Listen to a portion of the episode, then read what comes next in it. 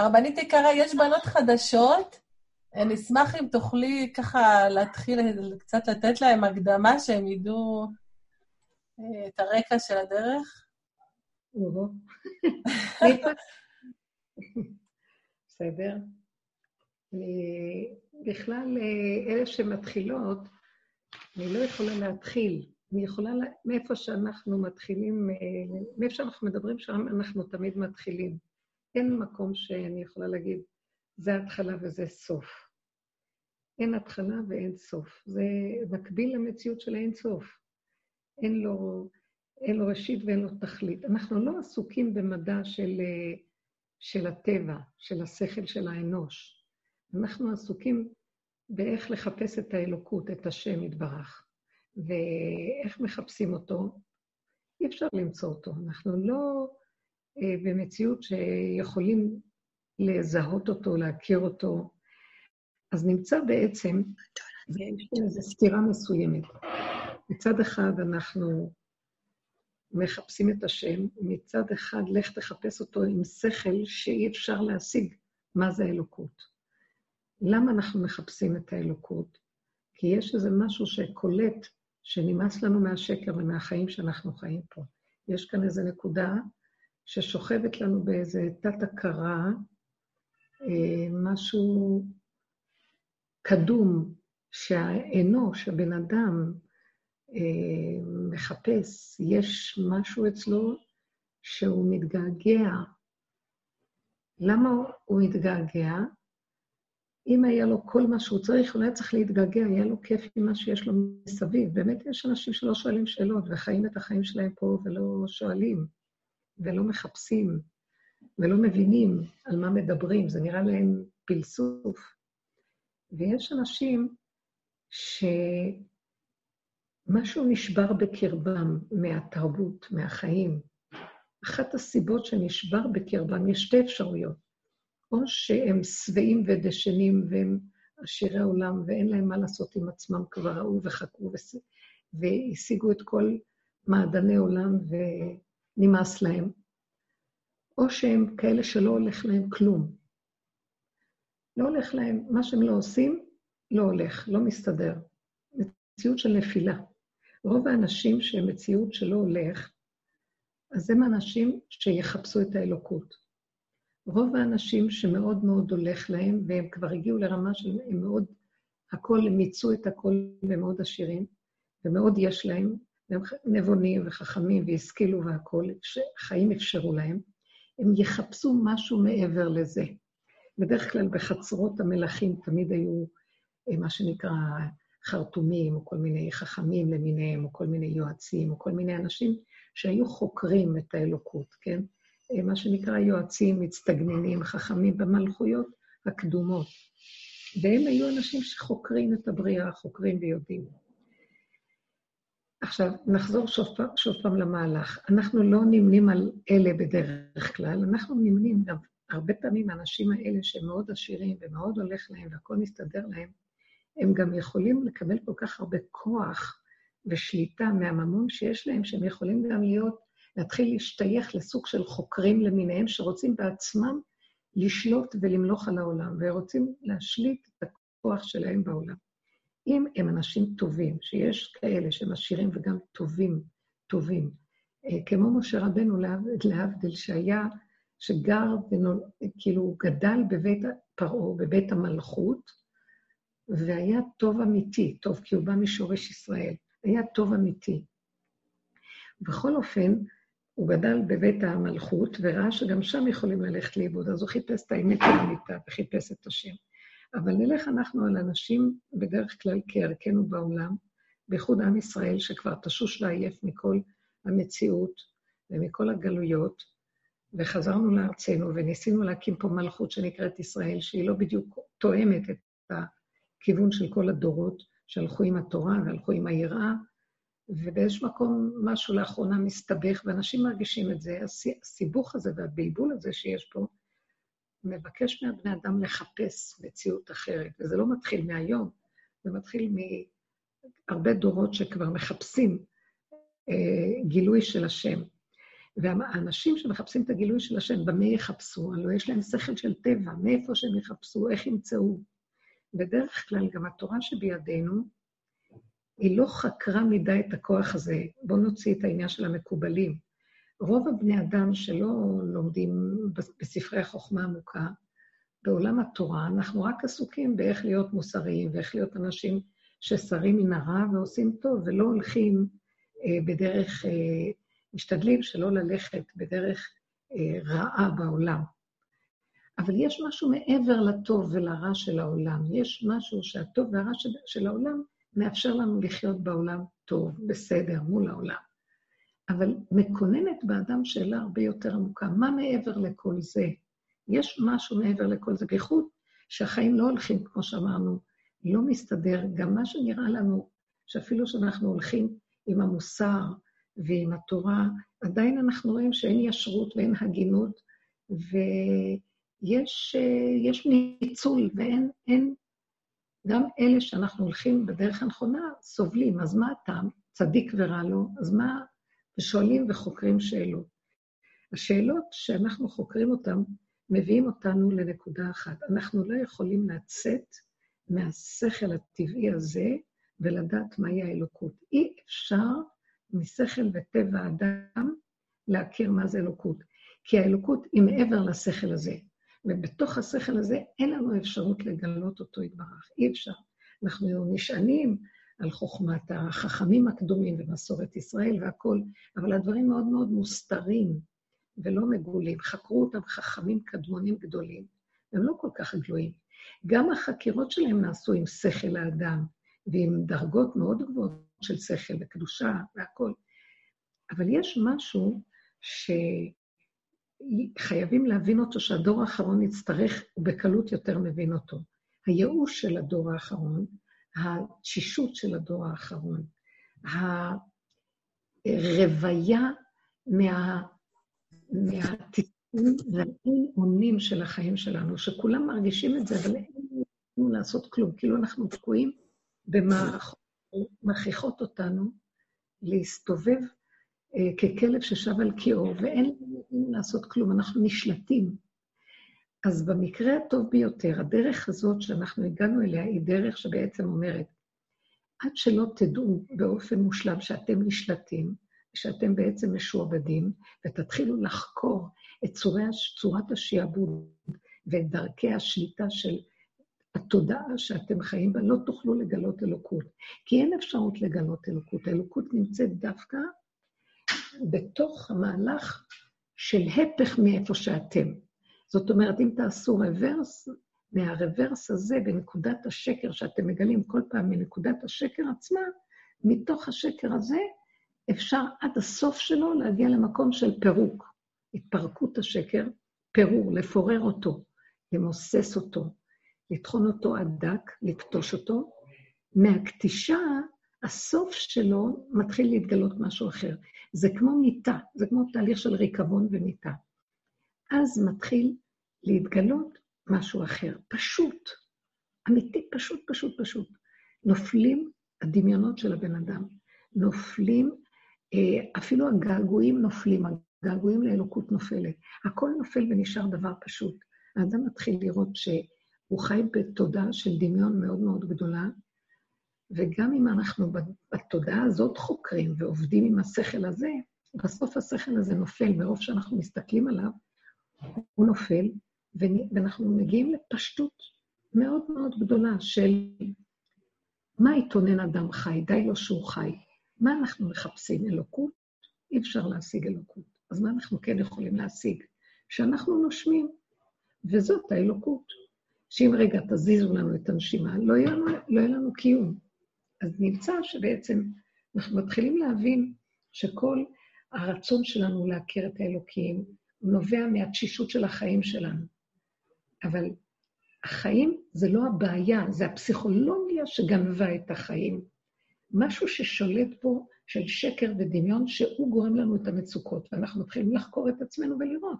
כשהשני הוא רק המראה והמקל שלנו. אני כועסת על מישהו, אז אני מסתכלת ואומרת, למה אני כועסת עליו? הוא מאוד מרגיז אותי. מה הבעיה? מה צריכה ללמוד? איך? מה היה בבית המקדש? לא הבנתי. עוד פעם? מישהי דיברה פה? תסגרו את הרמקולים, זה יותר טוב. האם אתן שומעות אותי? שומעות אותך, הרבנית. אני רק נכנסת למקום ש... שמישהי התחילה לדבר ושאלה מה זה הדרך הזאת. הדרך הזאת היא דרך שמפרקת את העולם. היא מפרקת את התודעה, זה נקרא עולם. לא את הבריאה, את השמש, את הירח, את הכוכבים, את העצים, את הציפורים. היא מפרקת את צורה שאנחנו כאן חושבים, את צורת החשיבה שגורמת לצורה, להרגשה שגורמת לפעולה. אז אנחנו רואים שכל הפעולות וההרגשות נובעות מהשכל, והשכל מקולקל, אז הכל מקולקל בעצם. אז אנחנו באים בטענה על החיים שלנו. אין טענה על החיים. החיים הם נפלאים, הבריאה היא נפלאה. השמש, הירח, הכוכבים, היום, כל הבריאה מסביב מדהימה. החיים שלנו תקועים, צורת החשיבה תוקעת אותנו. ואז בעבודה הזאת אנחנו מתחילים להתבונן ולראות, השני מרגיז אותי. למה הוא מרגיז אותי? כי הוא לא עושה מה שאני רוצה, הוא סותר לי את המציאות של עצמי. אז אני לא יכולה עכשיו אה, לפרק את הבן אדם שמולי, אני יכולה או לזוז ממנו, או להגיד, אז כרגע תוותרי על מה שאת רוצה. את לא יכולה כל היום להתרגז על כל העולם, את לא יכולה כל היום לדרוש, לצפות, אה, לחשבן, אה, להיות אה, בכאבים, להיות ב, בלחץ, בדיכאון. את חייבת לחיות את החיים הטובים של עצמך. משהו סביבך סותר אותך, אז תזוזי מהסביבה. או תלמדי לחזור לעצמך ולפרק את אותו כוח של פינוק, של תודעה נרגנת, של תודעה שמתלוננת וכועסת כל הזמן, ורוצה את מה שהיא רוצה. יכול להיות שמה שהיא רוצה זה מאוד טוב, אבל זה לא מתאים לשני, אז תעשי את זה, תעשי עם עצמך, תחי עם עצמך. אה, לי, הייתה, הייתה לי היום סיטואציה שיכולתי אולי להגיד אותה. התקשרו אליי מבני המשפחה ואמרו לי שיש אה, למישהי מבני המשפחה, הזכירו לי שיש יום הולדת. ואני לא כל כך אה, עושה מזה עניינים, גם זה לא... אה, אבל באמת, ישבתי בבית, ולא היה לי, כמובן, אנחנו כבר לא עסוקים כמו פעם, שרצים ואין לנו זמן, ורק יכולים להרים טלפון. וחשבתי שהיה נחמד. פתאום ישבתי ואמרתי, יש לי איזה שעה וחצי זמן, מישהו בדיוק הגיע אלינו, ואז יכלתי לקבל איתו איזה טרמפ לצאת החוצה, ואולי אני אלך, אני אקנה להם איזה משהו נחמד, ואעביר את זה אליהם. אז uh, עשיתי כך, יצאתי, קניתי משהו קטן, uh, נחמד, ו... זה, אני לא יודעת, לא זוכרת, עוגה ועוד איזה כמה דברים. ולא רציתי להגיע עד אליהם, זה היה די רחוק, אז מסרתי את זה, והתקשרתי למישהו שאני מכירה מבני המשפחה שגר בסביבה הקרובה, ושאלתי אותו אם יכול לבוא, אם הוא נמצא באזור, שיכול לבוא לקחת ולהעביר את זה. אז uh, הוא אמר לי שכן, הוא הגיע עד אליי, לקח את הדברים והלך. אך קצת לפני שהוא הולך ללכת לשם, אז אני, אני אומרת לו, תקשיב רגע, אני צריכה רק ללכת בדרכי כדי לחזור הביתה לסיבוב הזה. האם יש מצב שאולי אתה תיסע מפה ולא ממקום אחר? וזה מאוד יעזור לי. אז uh, הוא אמר לי שהוא לא יכול.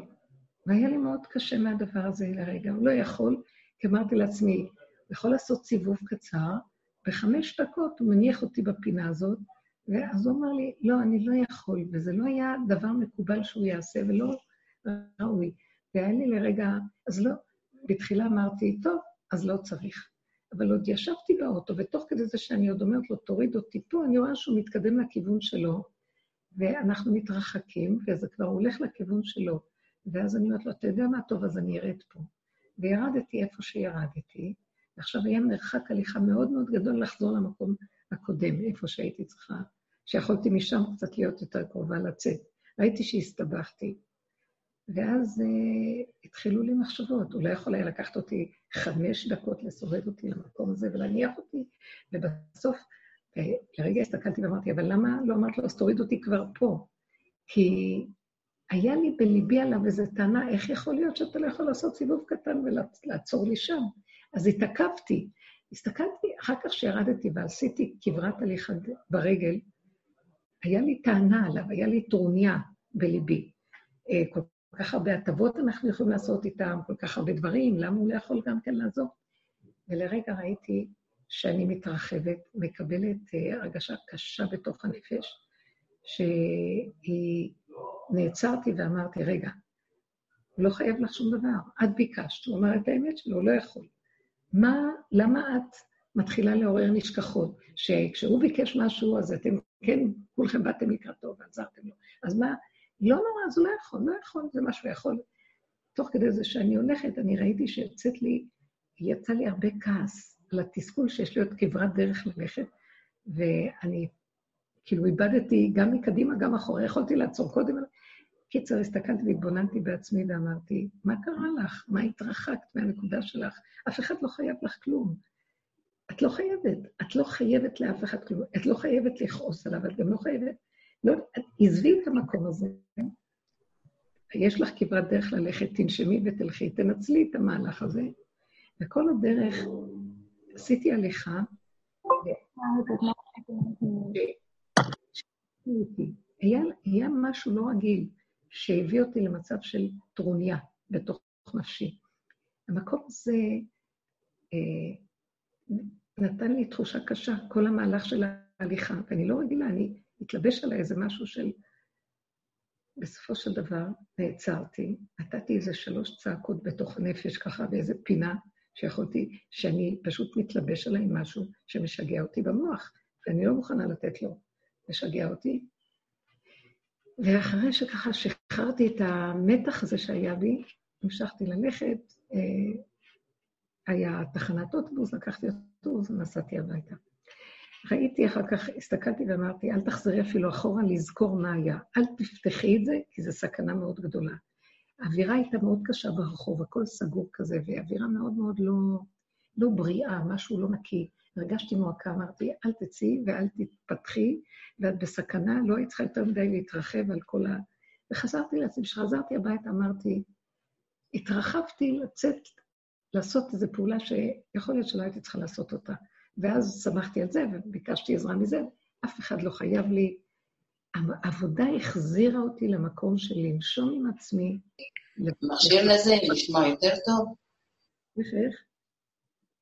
סליחה?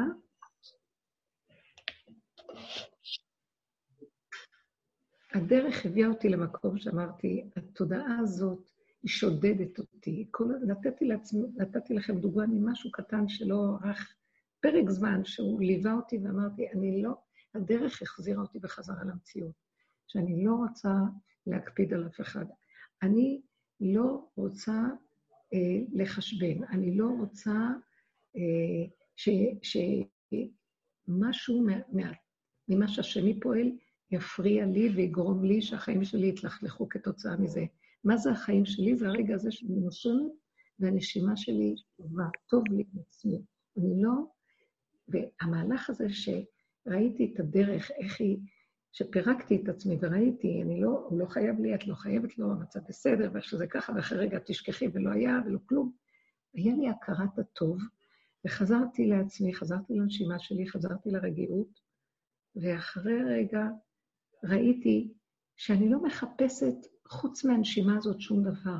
לא חיפשתי את השם, לא חיפשתי הרוחני, לא חיפשתי אה, את השני, לא חיפשתי כלום. פתאום נהיה כמו גולם בתוך הנפש שלי, והרגיעות שלי, פתאום ראיתי, הרגיעות הזאת היא התכלית של הקיום שלי. אני לא רוצה יותר שום דבר. רבנית, אפשר לשאול שאלה? כן, המקום הזה של הרגיעות הפשוטה, הגולמית, היא התחלה שמשם יכול להתגלות משהו אלוקי. אי אפשר להתגלות עם השכל שמשגע את האדם, עם התכונות של העולם, עם האחד עוד אחד שווה, עם החשבונאות, עם, ה, אה, עם הרגש שסוער, עם הנקמה והנטירה, וה, ועם הצודק או לא צודק, עם ה...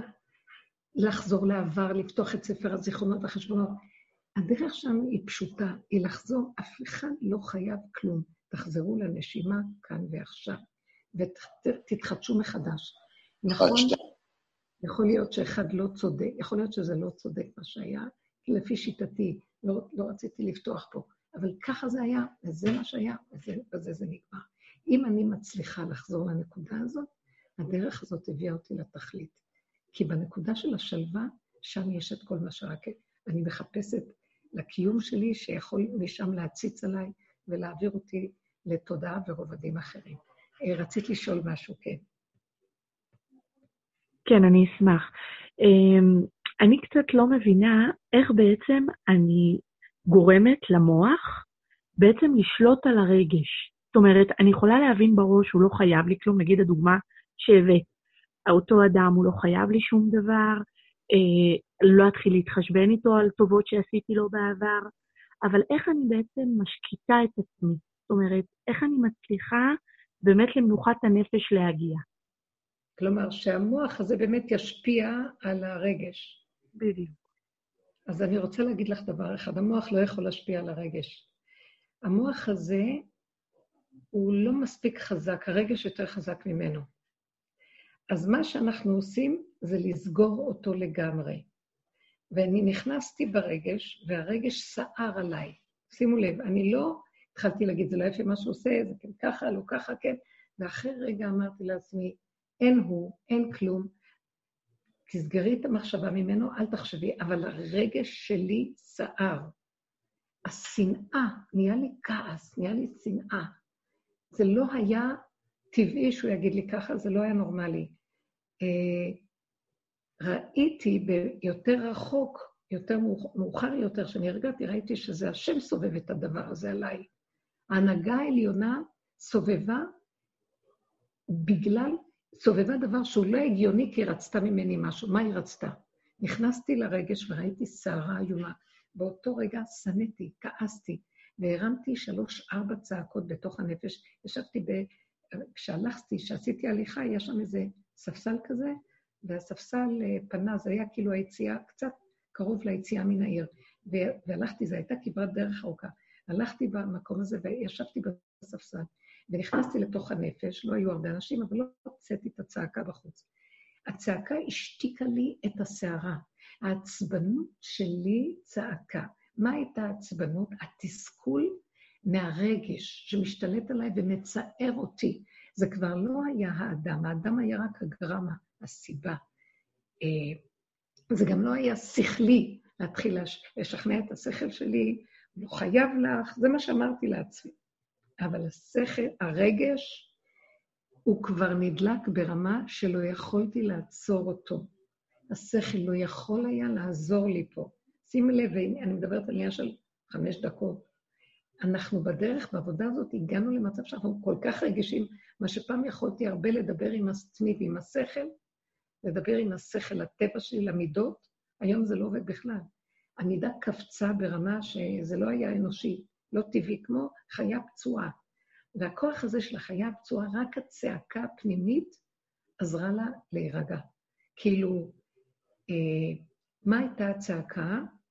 הצעקה של התאבדות פנימית. אני צעקתי מול הרגש, כאילו צעקתי להשם, זה מין השם שהוא בתוך האדמה. צעקתי צעקה לתוך הבשר שלי.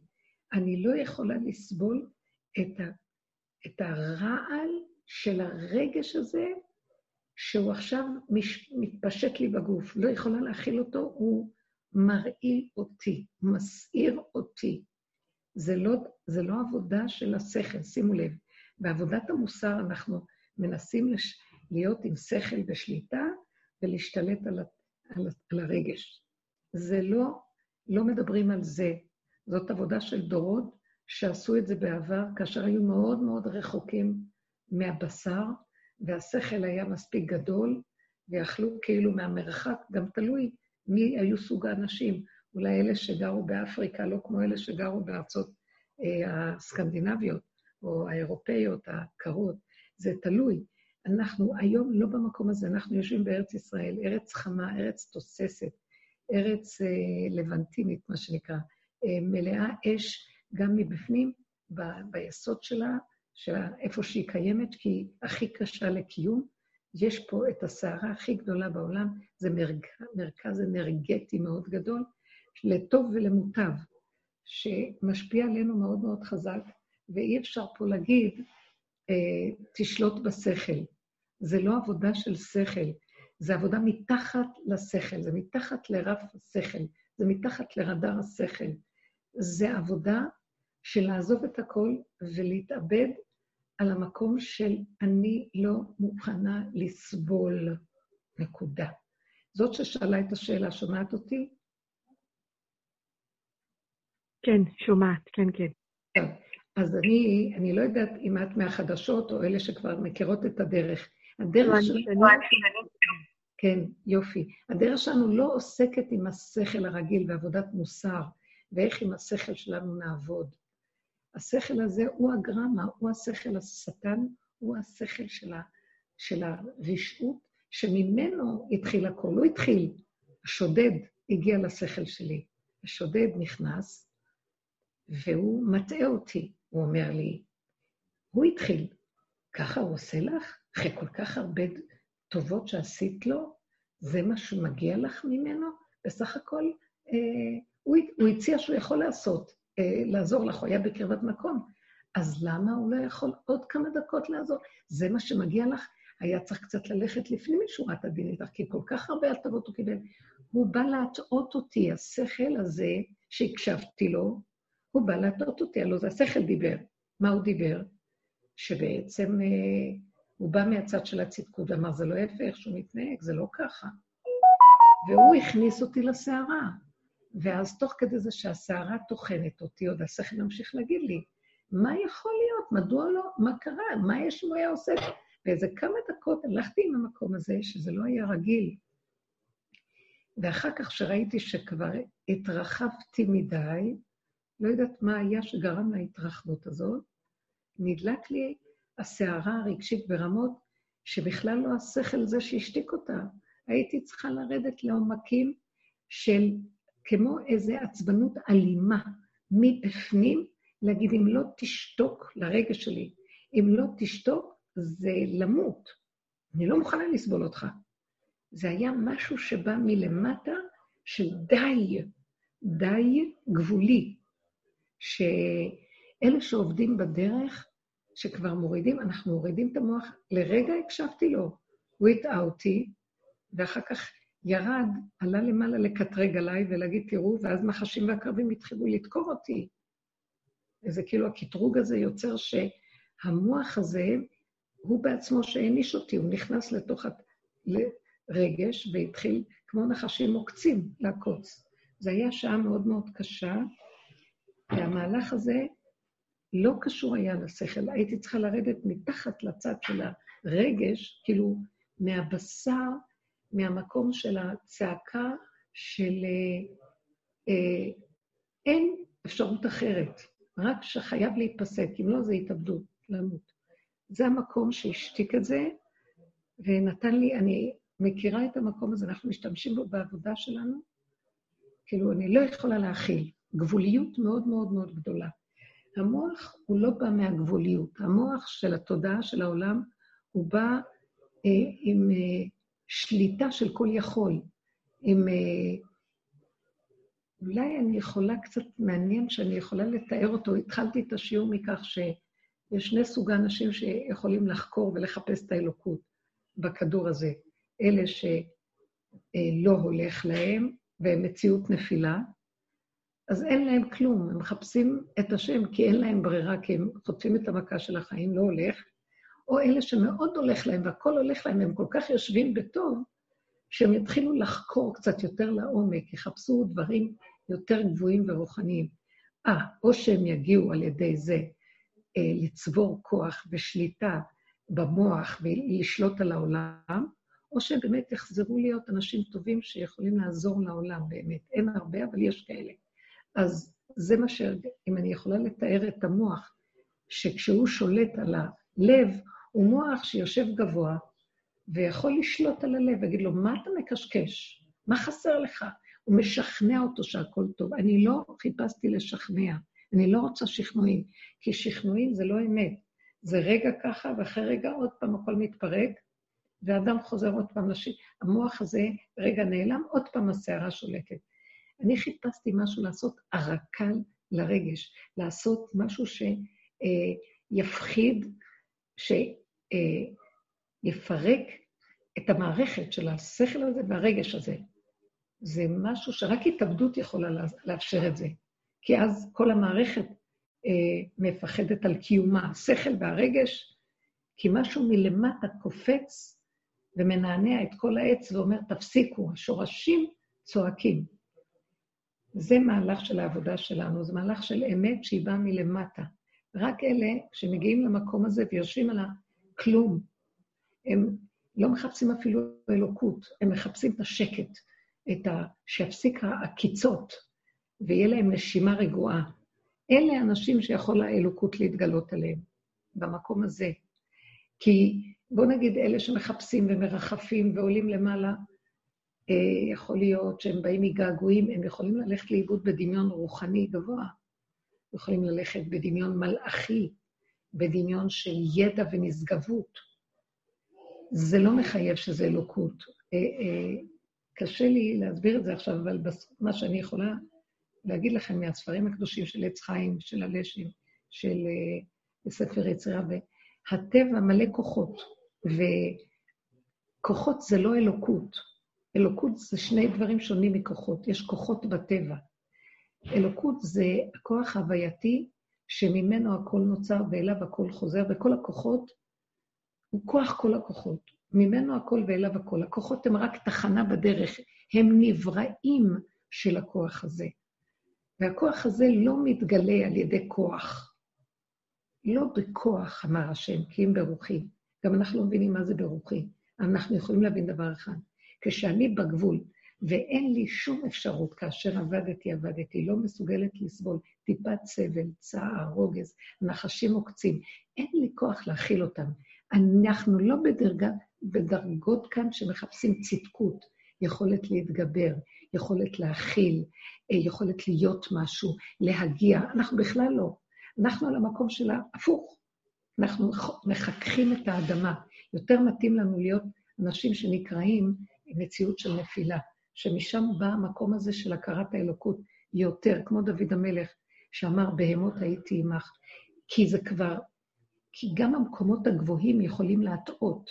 יש הרבה מקומות גבוהים בכל המערך של החוכמה ושל החקירה ושל האור של הנשמה שיכול להטעות את הבן אדם. כמו שאמרו על הרבה גדולים, או בואו ניקח את הדוגמה שהיא הכי אה, ידוע לנו מארבעה שנכנסו לפרדס, שהלכו בחקירה מאוד גבוהה, ושלושתם הלכו לאיבוד.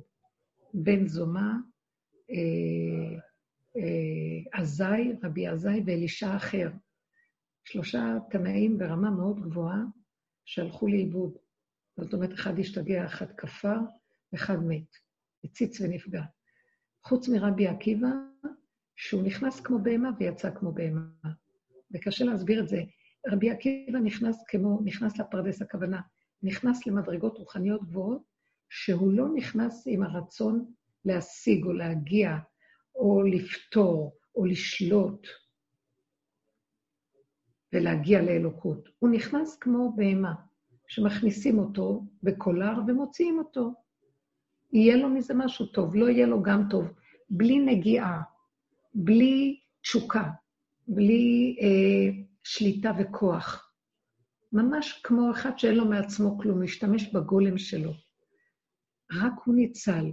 כל השאר נכנסו עם איזה משהו אה, של ידע קודם, שמנסים להוכיח ש, שמה שהם ידעו בשכלם, כשהם עברו מדרגות מסוימות בחוויה שלהם הרוחנית, במקום הזה, שאולי הם יכולים להשוות אותה, ואז אם זה לא השתווה להם, אז הם שאלו שאלות, איך יכול להיות? למדנו שזה ככה, פה אנחנו רואים שזה לא ככה.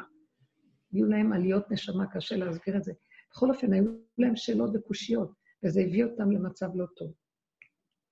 אז אנחנו באים להגיד שהדרך הזאת הולכת על כיוון הפוך, ולכן אני אומרת שרק הדור האחרון יתאים להביא את הגאולה, כי הגאולה האחרונה חייבת את הדרך הזאת.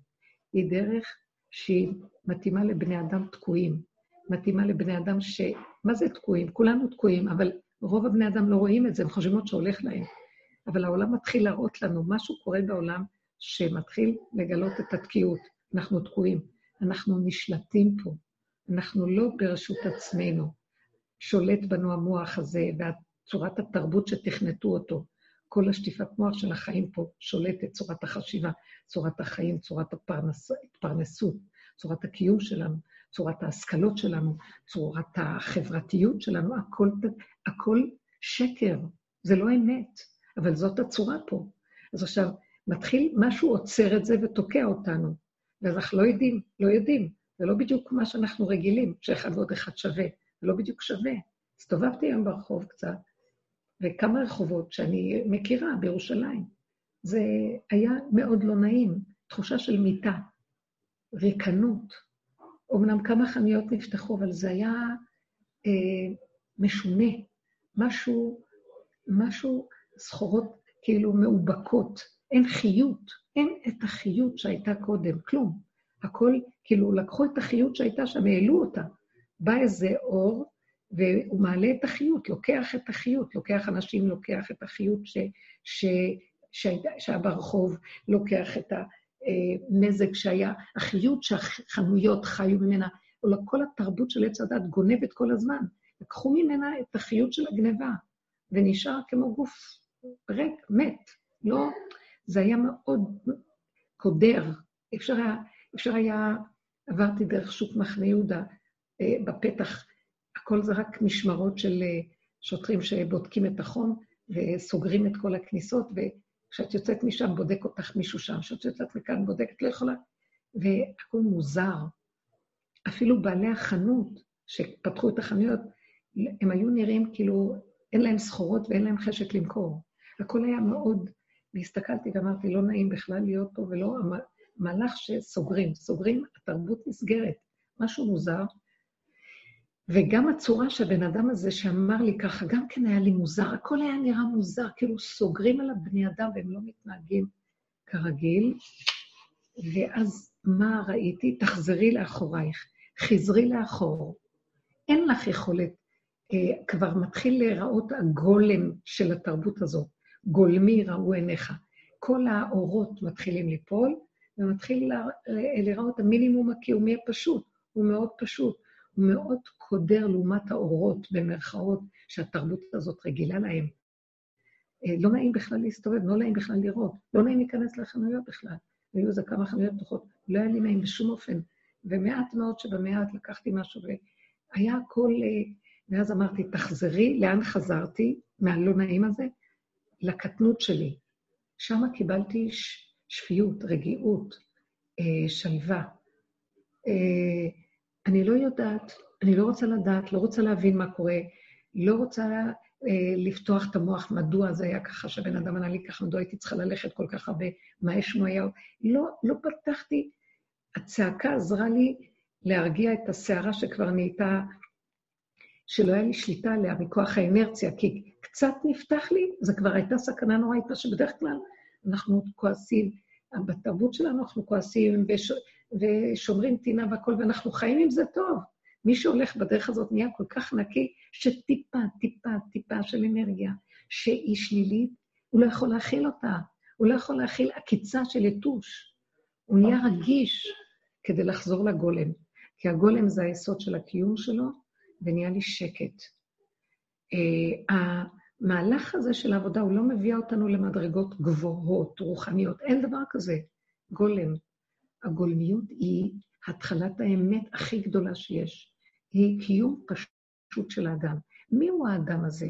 חידלו מן האדם, כי במה נחשבו, אומר הנביא. עשיתם ממנו במה ושמת אותו על הבמה, ואתם סוגדים לו. זאת אומרת, אנחנו סוגדים לתרבות האדם, שהאדם הביא על עצמו את התרבות הזו, וסוגד לעצמו, משתחווה לעצמו הבן אדם. מי הוא בכלל? מרוקנים את הכל, מתחילים להראות לנו כלום, תחזרו לגולם. אז מה יש בגולם? טבע פשוט, קיומי. ואיזה שלווה נהיה לי, לא יאומן כי יסופר. פשטות שבפשטות. נכנסתי, אחר כך חזרתי הביתה ועשיתי פעולות פשוטות, ממש הכי פשוטות, והיה לי הכי שמח בעולם. והגיעו איזה אנשים, היה כל כך פשוט. לא להרים ראש, לא לחשוב, לא לשאול. ורגע, רק רגע, רציתי רק לחשוב מה היה לרגע, איזה הבדל בין קודם לעכשיו, כבר חזר השד והתחיל לנדנד. אני לא רוצה בכלל לזכור מה היה, לא רוצה עבר, לא רוצה שום דבר, רק את ההווה. זה חיזק לי מאוד את הנקודה של התודעה שאנחנו נכנסים אליה.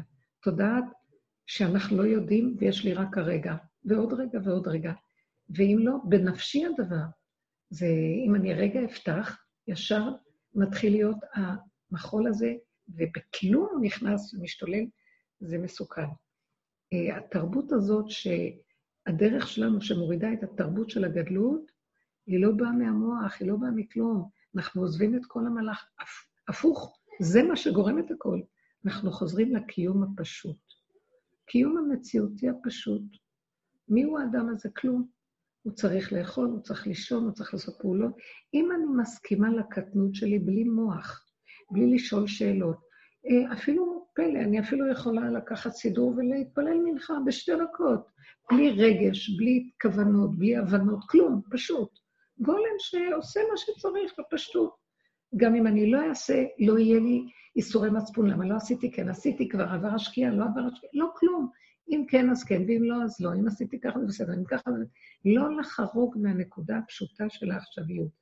והתרבות, יצאתי טיפה החוצה, טיפה נצרכתי למישהו לעזור לי, ישר אני ראיתי איך השעבוד הזה שולטים עליי. ישר התודעה נפתחה לי, וישר באתי בטענה, אחד ועוד אחד שווה, אז למה התוצאה תהיה כזאת? אה, זה תרבות העולם. ואז אמרתי, אין מוח, תחזרי, אין, אף אחד לא חייב, לא כלום, לא. ולא עשיתי את זה מהמוח שלי, בגלל שסגרתי את המוח, לא שכנעתי את עצמי.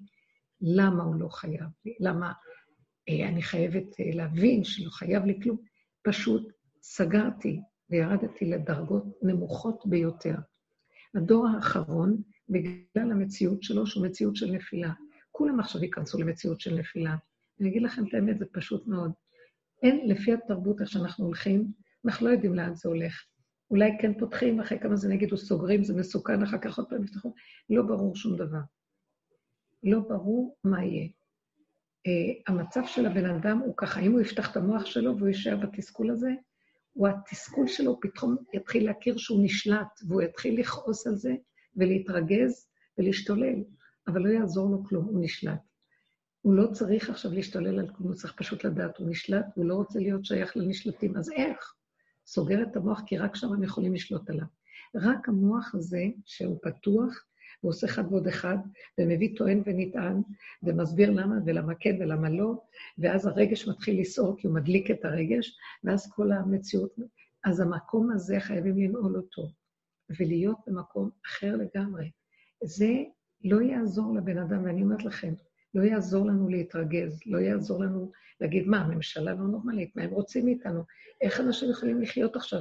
עכשיו השאלה, אה, הכל סגור, לא עובדים, יש אנשים שיש להם בתים שהם צריכים לשכור והם לא יכולים להשכיר אותם, צריכים לקנות אוכל ולא יכולים, אז הטענה תהיה על מה הולך, מה המערכת משוגעת. ואנחנו התרגלנו להיות כביכול אזרחים, כביכול, כן? כי לא נתנו לנו לראות שאנחנו נשלטים. כביכול אזרחים דמוקרטיים, עם מדינה עצמאית, מה פתאום שישלטו באזרח, ויש לו כבוד, ויש לו אה, חופש הבחירה. רבותיי, נתחיל להגיע למקום הנכון, אין לנו שום חופש בחירה. אנחנו נשלטים, לא רק על ידי הממשלה. כשאנחנו התבוננו בדרך, אני ראיתי, אני לא יכולה לשנות את הטבע שלי. רב אושר היה צועק, כושי לא יהפוך את עורו, ונמר לא יחליף חברבורותיו, מה שהנביא אומר. אף תפוז לא יהיה לימון, שהם בני דודים, ואין דרך שבכלל משהו ישתנה מהטבע שלו. זה רק כאילו הכל פה. כאילו אנחנו עובדים, וכאילו מרוויחים, כאילו יש לנו כסף, וכאילו יש לנו בתים, וכאילו אנחנו מסודרים, וכאילו וכאילו. אבל אנשים נאנקים תחת, עכשיו זה מתחיל להתגלות. כולם עם חובות, הבנקים אה, עם המשכנתאות, אף אחד לא יכול לשלם כמו שצריך, הבתים לא ברור לנו, כלום לא שלנו פה. אה, מה שאנחנו עושים, אדם קונה מכונית, קנה אדון לעצמו, קנה עבד. קנה עבד לעצמו, קנה אדון לעצמו. קנה את המכונית שתשרת אותו, הוא משרת את המכונית שלו. ביטוחים וכסף ומה לא, וכל רגע מתקלקלת לו, כי הוא לא יכול לרכוש חדש וגם מחדש.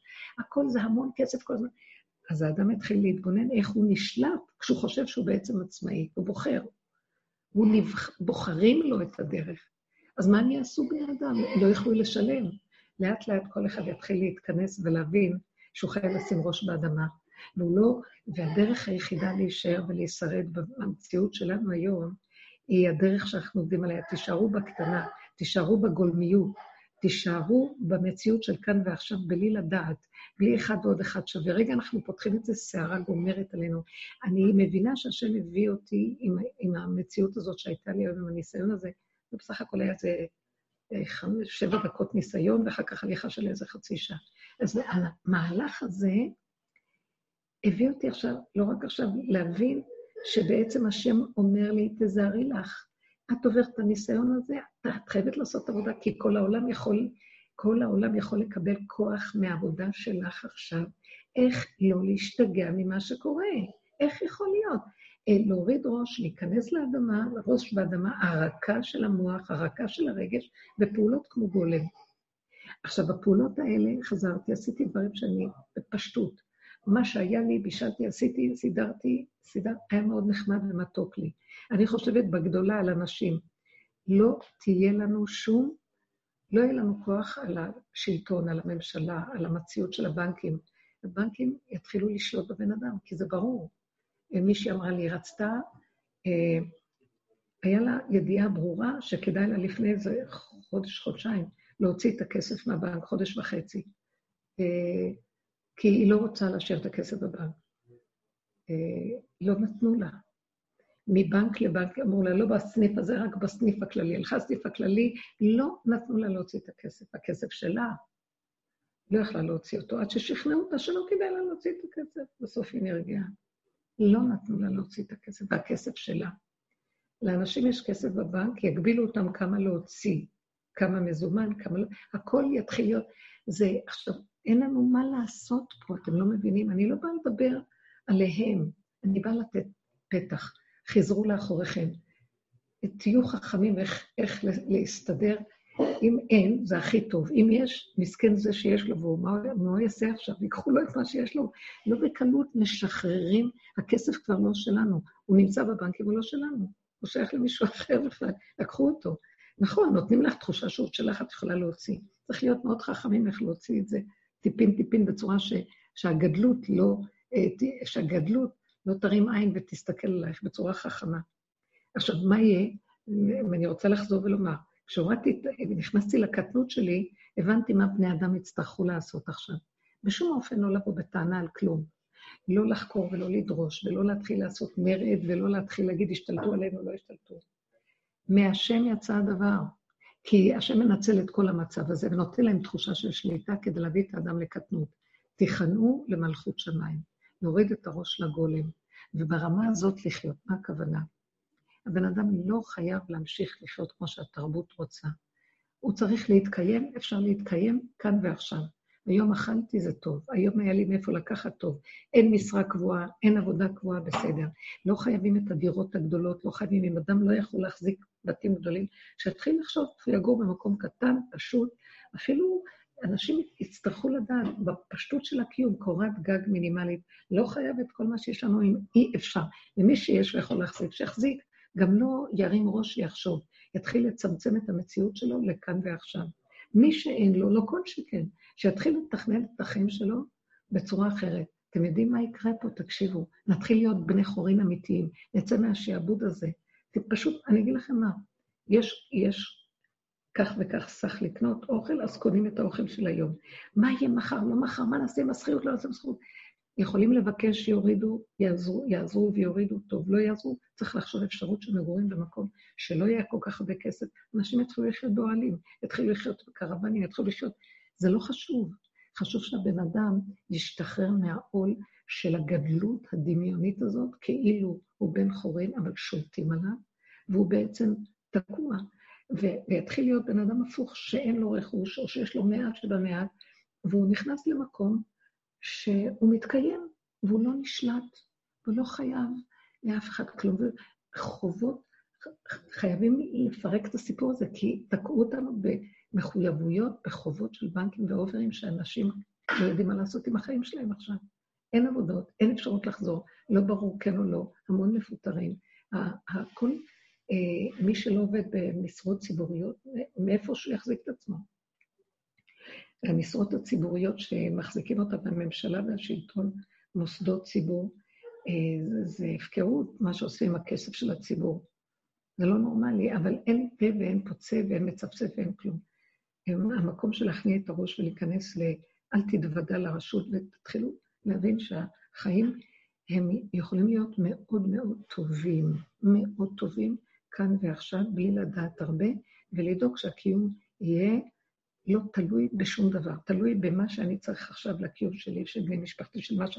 לא חייב להיות גודלים, לא חייב להיות גדולים, לא חייב להיות מפורסמים, לא חייב להיות עם משרות קבועות, לא חייב להיות, חייב להתקיים כאן ועכשיו ולהיות בן חורין שלא נזקק לכל התרבות שגורמת לו את העצבים, את הרוגז, את התלות בבני אדם.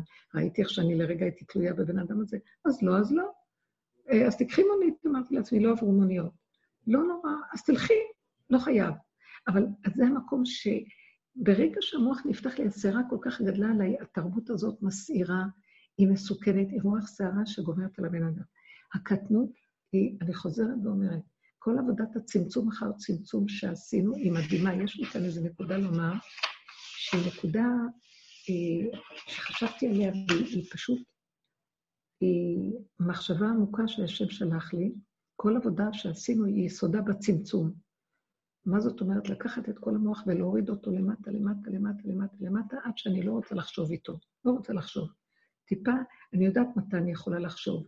אני יכולה לחשוב כאשר אני יכולה להוריד את המחשבה לפה, לעשות ממנה התבודדות ודיבור עם השם, לפתוח אותה ולפרק אותה ולהתבונן בה לעומק, ויש לי ריכוז, ואני יכולה למשוך את הדיבור הזה פרק זמן בלי להתבלבל מבלבולים.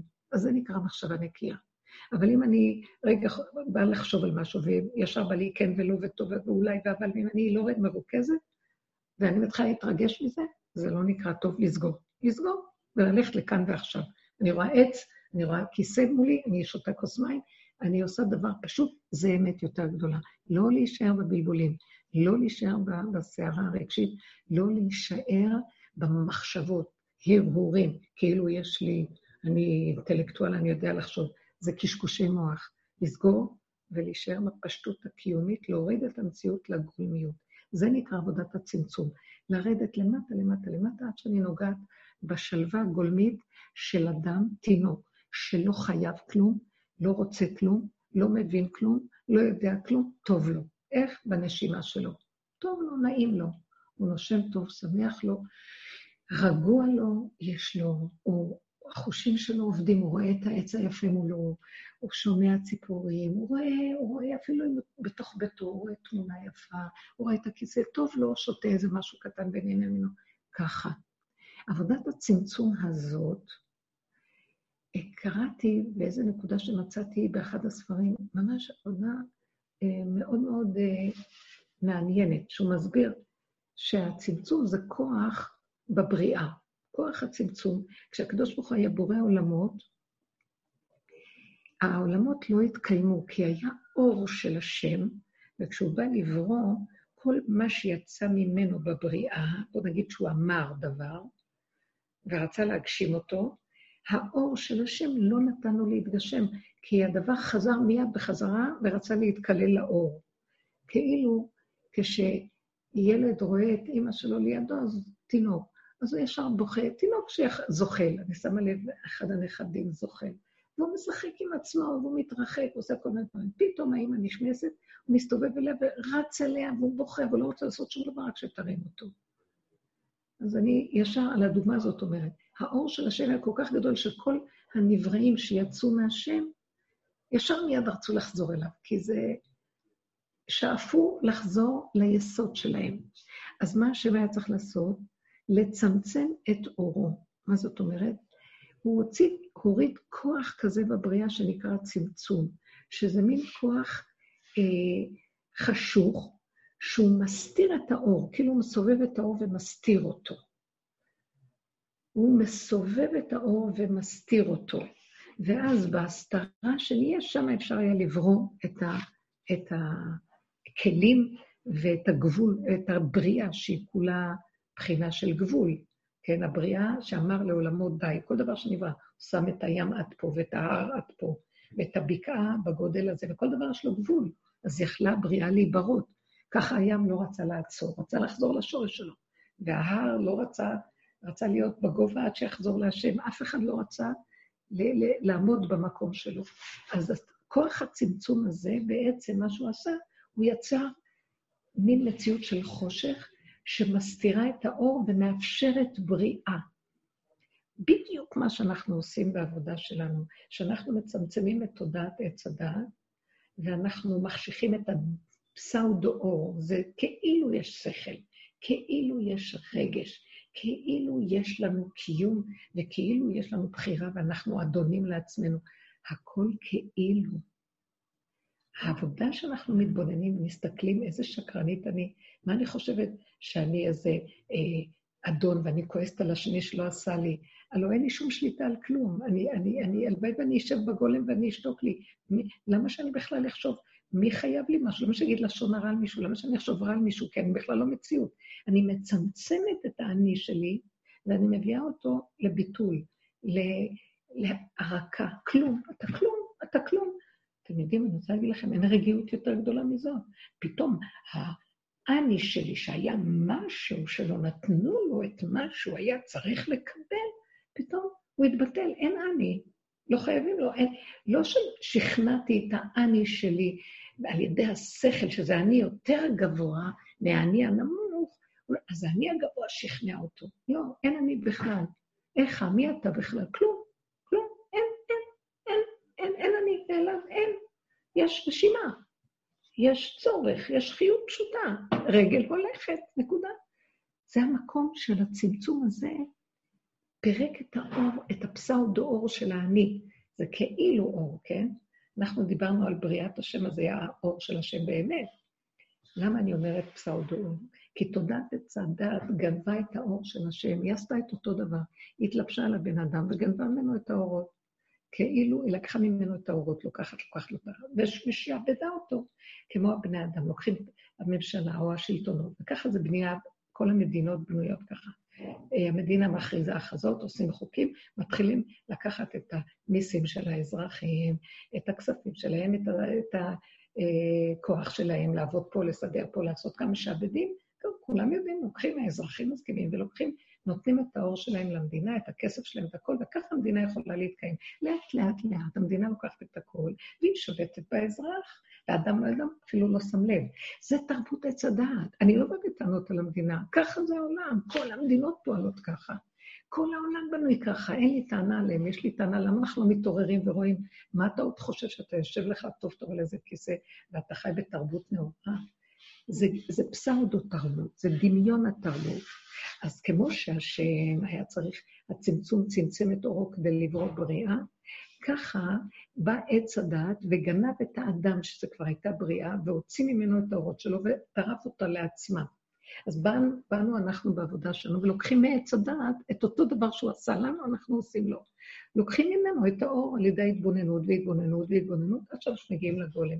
לקחנו את כל האור של המוח והבאנו אותו לאדמה, עשינו לו הערקה. אתם מבינות איזה תהליך אנחנו עושים? שימו לב.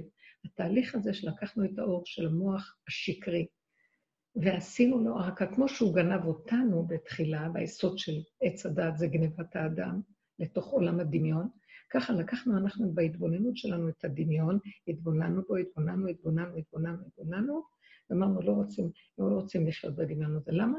מה היה האינטרס שלנו? אה, לא יכול לסבול את הסבל, לא יכול לסבול, זה, זה גורם לי סבל. סבל, אני לא יכול, לא, לא מוכן להיות משועבד למשהו ש... אני לא יכול לסבול, התודעה התחילה להראות לי שאנחנו בסבל פה, ולא מוכן לסבול, אז מה אני צריך לעשות? למרוד זה לעשות מלחמה, הם יותר חזקים ממני. אז בואי תעקפי אותם, תצאי מהם לגמרי עד שלא יהיה, לך, לא יהיה להם שום מקום לשלוט בך בשום צורה. איך? תלכי מתחת לאדמה, מתחת לרדאר, אל תשתמשי בשכל שלהם, תצמצמי אותו, צמצמי, צמצמי, עד שתגיעי לאדמה. את מגיעה לאדמה בכוח הצמצום, את יכולה לברוא בריאה חדשה. זה לא את, האדם שעושה את העבודה הזאת בצמצום הזה ומגיע לגולם, תקשיבו, אני לא אומרת דבר שהוא ריק ממני. כן, אנחנו באמת חיים בגולם, אבל באמת, באמת זה קשה. כי מדי פעם התרבות גונבת אותנו, ועוד פעם אנחנו סוערים. אבל אם אנחנו לרגע חיים, ואת אומרת משהו, מה שאת אומרת נהיה, את יוצרת בריאה. זה דבר מאוד גדול מה שאמרתי עכשיו. רק הרוורס הזה, לצאת מהמציאות של התודעה על ידי הפירוק שלה וללכת אחורה אחורה, עד שמורידים אותה מתחת לרדאר את כל הישות הגנובה, ומחזירים אותו לחושך הזה של כוח הצמצום. זה כוח שהוא כאילו מושך, מושך, מושך, יונק את האורות אליו, וזה מה שעשינו, התבוננו טוב במוח בכל דבר. התבוננתי בעצמי. המוח שלי גנב אותי, התחיל לבוא בטענות על הבן אדם, אבל כשתפסתי את הנקודה שאני בעצם צריכה לרדת לגולם, ולא לפתוח את המוח בכלל, ולא לעשות טוען ונטען, ולא לריב עם עצמי בשום צורה. כשהלכתי ככה, ככה, ככה, נתתי כמה צעקות שיעזרו לי להשתיק את הסערה שכבר יצאה מכלל שליטה של הרגש, עד שהגעתי לגולם. הגולם נרגע. נרגע, וזהו. הצמצום הזה, אחר כך כבר יכולתי להגיד פעם שלוש מילים אה, פשוטות, ונכנסתי לאטמוספירה אחרת לגמרי. כאילו, הבן אדם מצווה כך וכך, הוא נכנס למצב אחר לגמרי. זה לא שליטה של מוח, זה ממקום אחר הכול קורה. אז הבחינה הזאת היא כבר יצירת תודעה חדשה. במקום הזה אני ראיתי מה. אנחנו לא חייבים לחיות בתודעה הקודמת.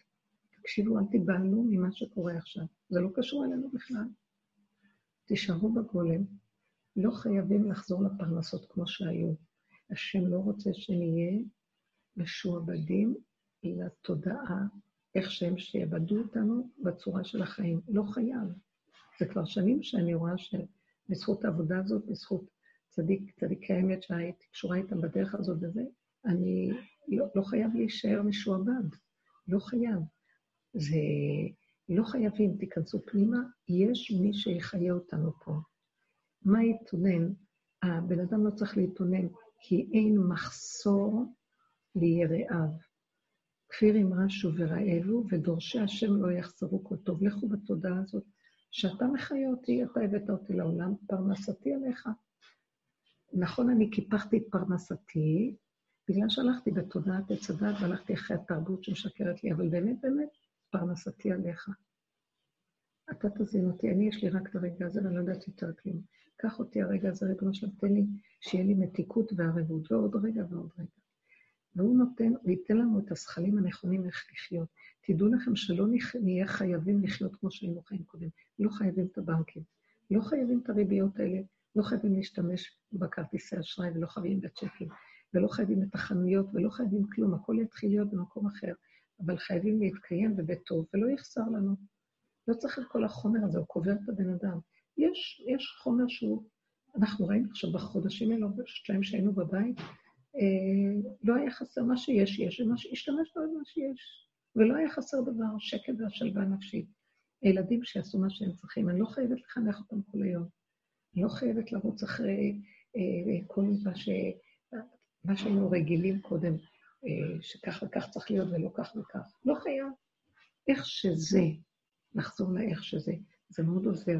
אנחנו יוצאים מזה לרגע כי מסביב עד משפיעים עלינו עדיין, להיזהר, לא להתרחב מדי ולחזור ליסוד של הצמצום וליסוד של הגבוליות.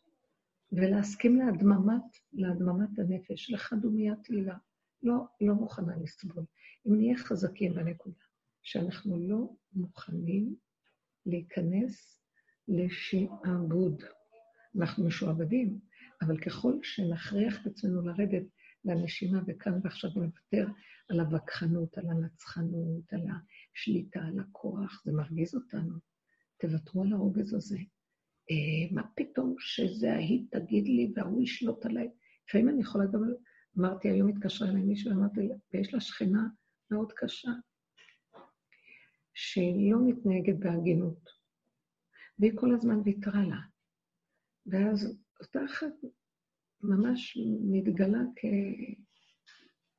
כרודנית, ומשתלטת על, על, על המציאות שם, על, הש, על החצר, על משהו בקרבה של הבית.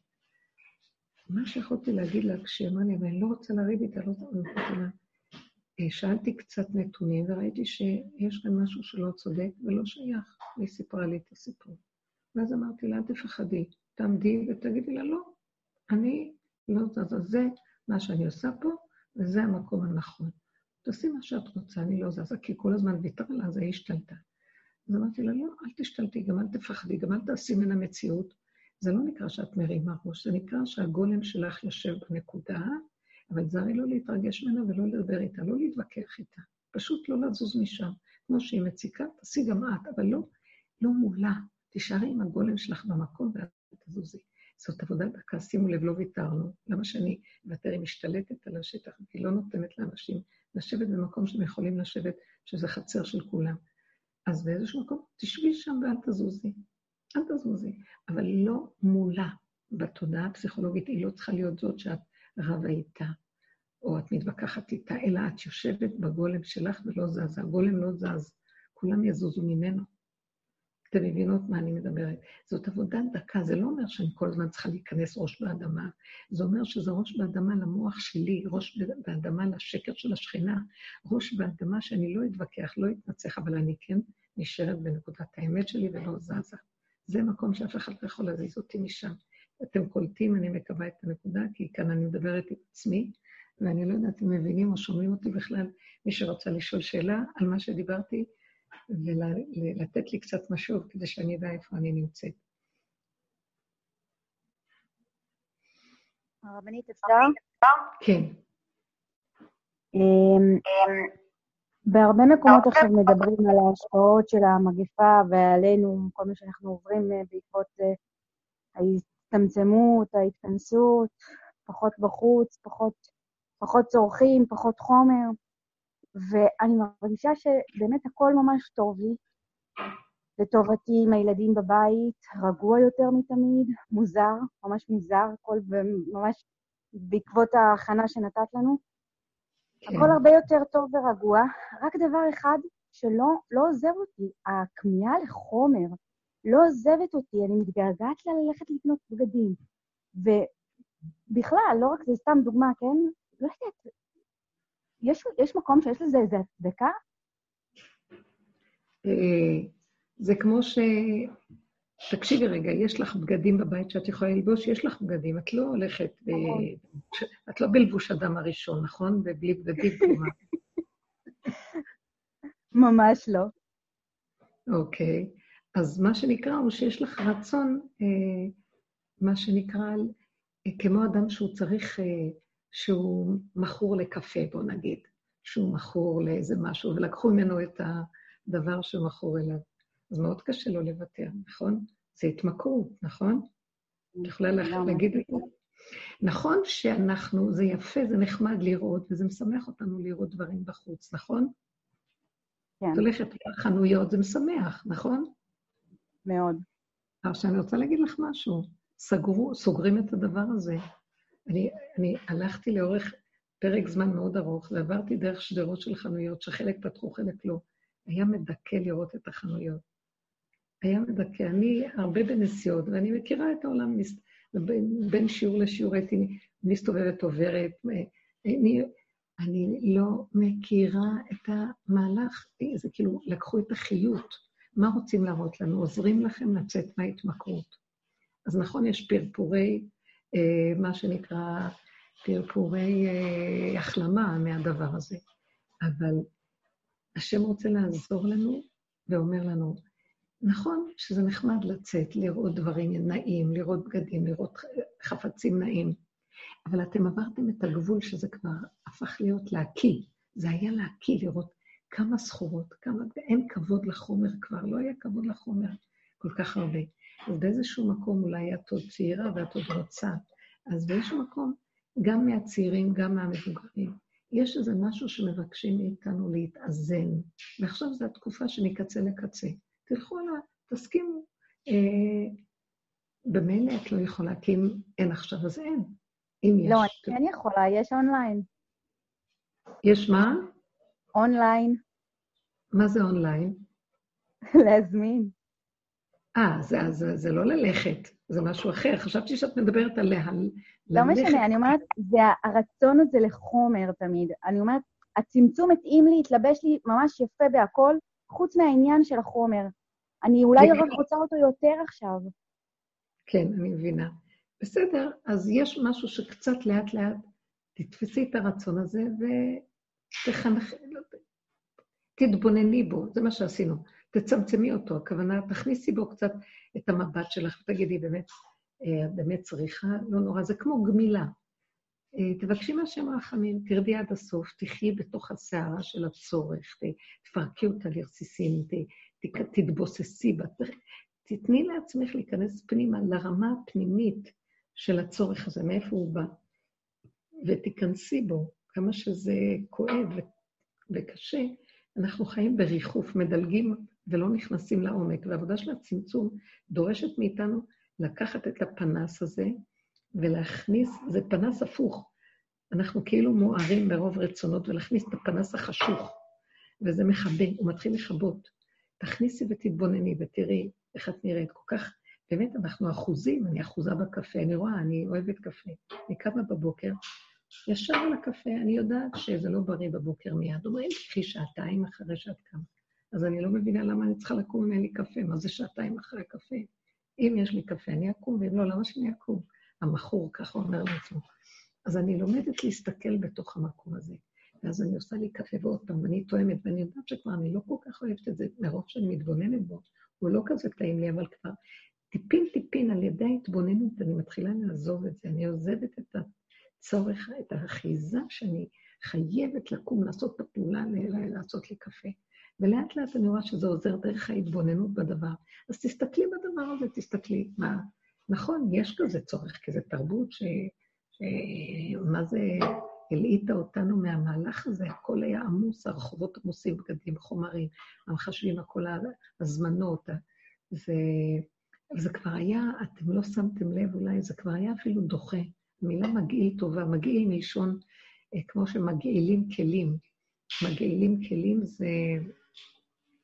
שמים אותם במים כדי שיצא מהם כל מה שיש בפנים, החומרים הלא טובים, הגעלה. אה, כמו שמגן משוח בשמן שהחץ נגעל ממנו, יוצא, הוא לא, הוא לא נקלט. אז זה מגעיל, זה כאילו, זה כבר נפלט, הכל, הכל זה פולט את עצמו החוצה. תסתכלי בדבר הזה ותראי שגם אצלך תרגישי את זה כשעברת את האיזון. אז כדאי להתבונן, נכון, הרצון הזה לחומר קיים, הרצון לקפה קיים, הרצון... האובססיה, תתבונני באובססיה, במהלך הזה של, של המוכרח שאת משועבדת לו. השעבוד הזה לא טוב, השעבוד לא טוב. יש זה טוב, אין זה טוב, הכל טוב. נכון שיש דברים שאנחנו בעל כורחנו משועבדים להם, זה האוכל, אנחנו חייבים. אבל שימו לב, כמה התקלקלנו בעניין של האוכל. בואו נחזיר את הצמצום ונראה, אנחנו יכולים גם לאכול מעט מאוד וקצת, ופשוט, ואנחנו חיים מאוד טוב, לא חייב את כל מה שהיינו פעם חושבים שצריך. אם האדם מתבונן ומתחיל לפרק את רמת השעבוד והדמיון של הצריכה, כי זה משעבד אותו, זה כולא אותו, הוא משתחווה לדבר, הוא לא, הוא לא ברשות עצמו, הוא לא יכול לקבל את התודעה החדשה. התודעה החדשה מחפשת אנשים שהם גמולים, שהם uh, משוחררים, שהם, שהכלים שלהם רפואיים והם ריקים. לא, שזה לא מוכרח המציאות, הם לא במוכרח המציאות. עכשיו, איך מפרקים את מוכרח המציאות? רק על ידי התבוננות, ועל ידי הנכ...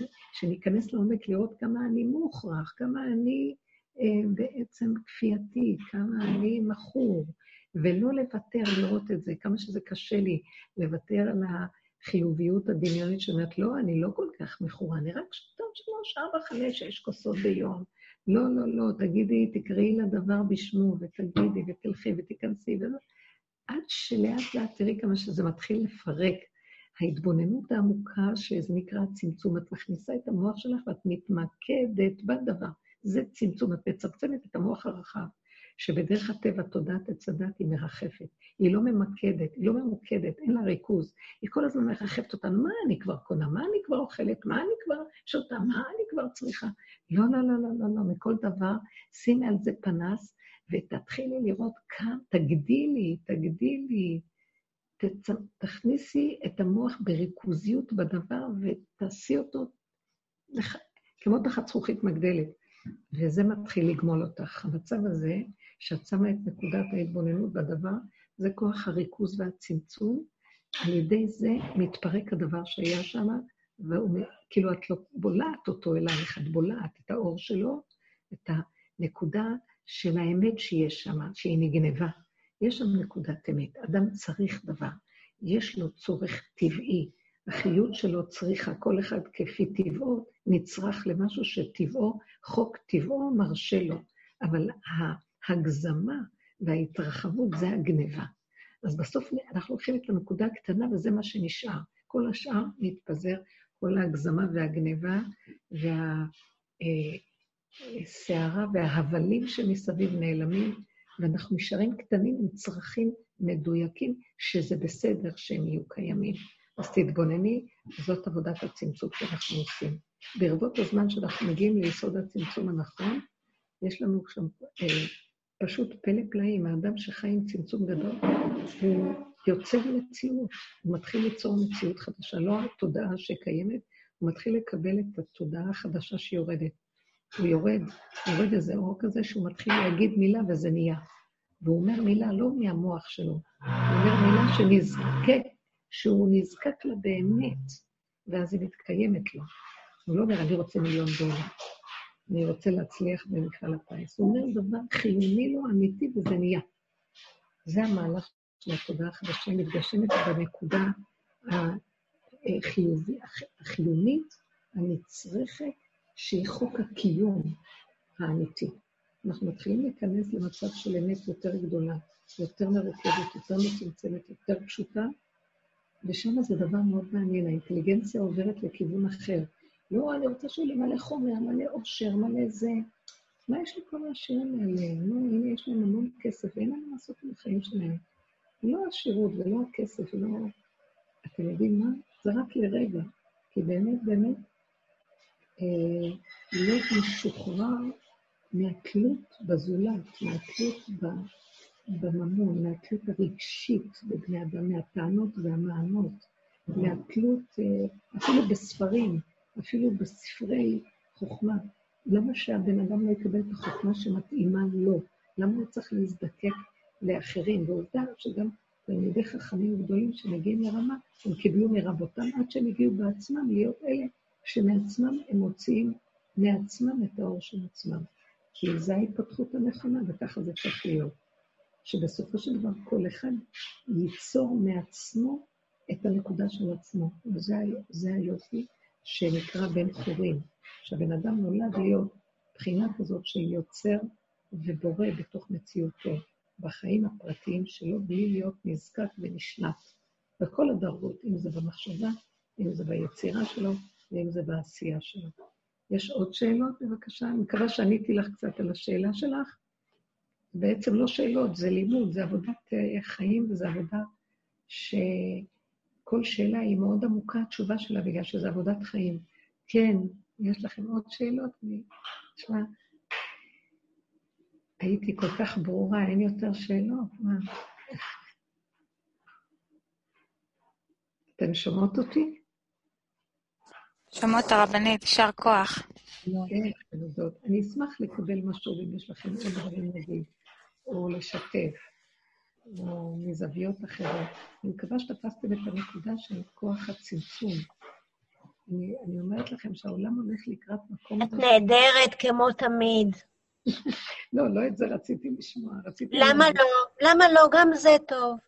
לא, זה בסדר. דרך אגב, אני שכחתי להגיד שהיום יום הזיכרון הזה, שהשיעור יהיה לעילוי נשמת כל חללי צה"ל וכל קדושי אה, השם, שממש אה, כל מי שהלך בעבור שהגן על אלה שנשארים פה, והם קרובים אצל השם, ממש.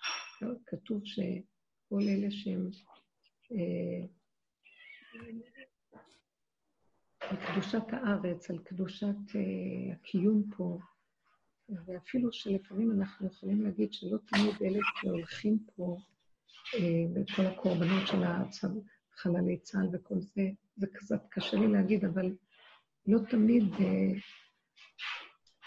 אנחנו לא יושבים במקום שיש כאן אה, הגינות ויושר בהנהגה שלנו, אז לא תמיד אה, המהלך הזה היה, לא היה חייב כל כך הרבה קורבנות, אבל זה לא הזמן לדבר על זה.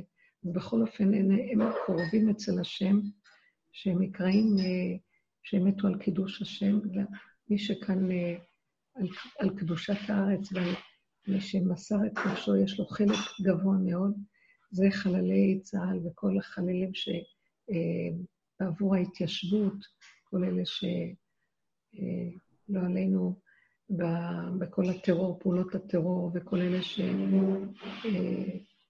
אני לא יודעת, אפילו אין לי מילים להגיד, לא אכנס לזה, שתהיה נשמתם צרורה בצרור החיים, והשם יזכה לנו בעבור זה שיהיה רחמים על העם הזה.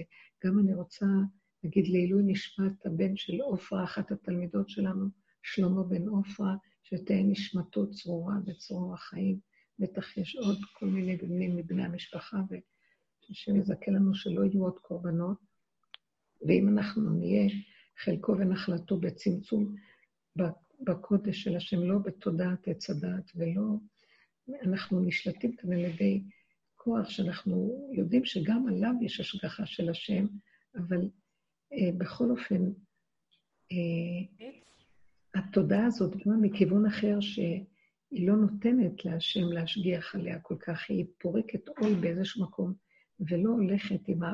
כמו שאנחנו היינו רוצים בעבודת הצמצום, שלא נלך בכוחי ועוצם ידי ובגדלות, ועל ידי זה השם ישמור עלינו שמירה אחר שמירה, ולא נצטרך את כל הכאבים, הצער של הימים הקשים האלה, כמו יום הזיכרון. יהיה נחמה לכל המשפחות, אמן כן יהיה רצון. בכל אופן, הדרך שאנחנו נלך בה היא דרך שמחזירה את הקדושה, שהקדושה מתגלה, מתגלה שכינה על הכדור, והוא ישמור על עם ישראל, ולא תיפול משערת ראשו של אף אחד מעם ישראל פה, נהיה ממש תחת ענני הכבוד שמורים.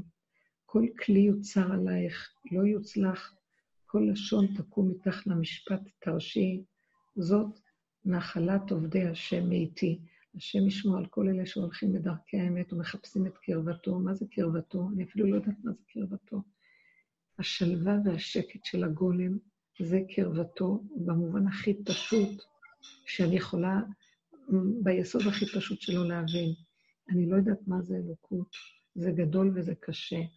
אני יודעת מה זה שלווה, וכשיש שקט ושלווה נפשית, ויש צמצום שהבן אדם, יש לו יראה, הוא לא רוצה לקלקל ולהרוס ולפגוע ולא להיות הגון. האדם הזה שהוא חי בצמצום כי הוא מפחד מה, מהתודעה שמסביב וגם שיש בתוכו, האדם הזה נכנס לשלווה, ובשלווה הזאת עוז וחדווה במקומו.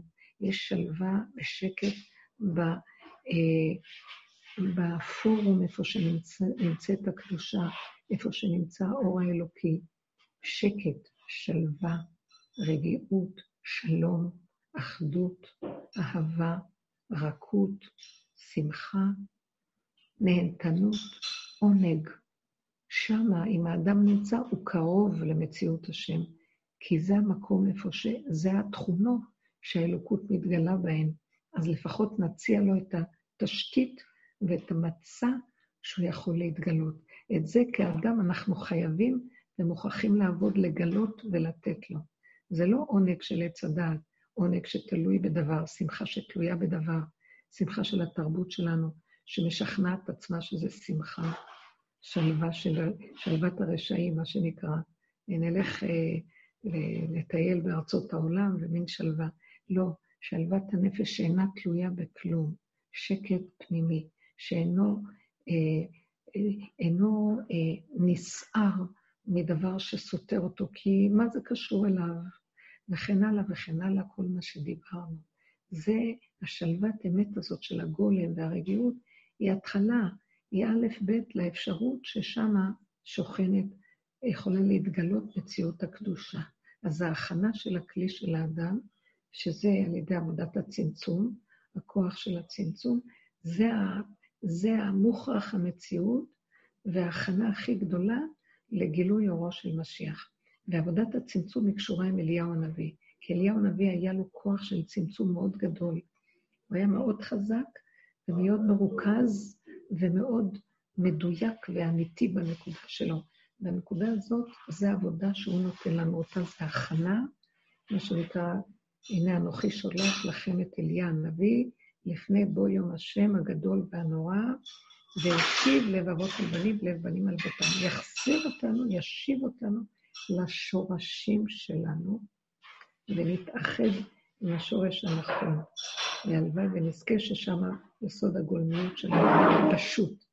בעזרת השם יברך. אני מודה לכם, ומבקשת אח טוב, שנזכה לאח טוב וחסד ירדפוני בשלום, בשלווה, אהבת ישראל, ואיזו השיר השמח בחלקו בהתמעטות הפשוטה. תודה רבה לכם, יקרות, חברות יקרות, תודה.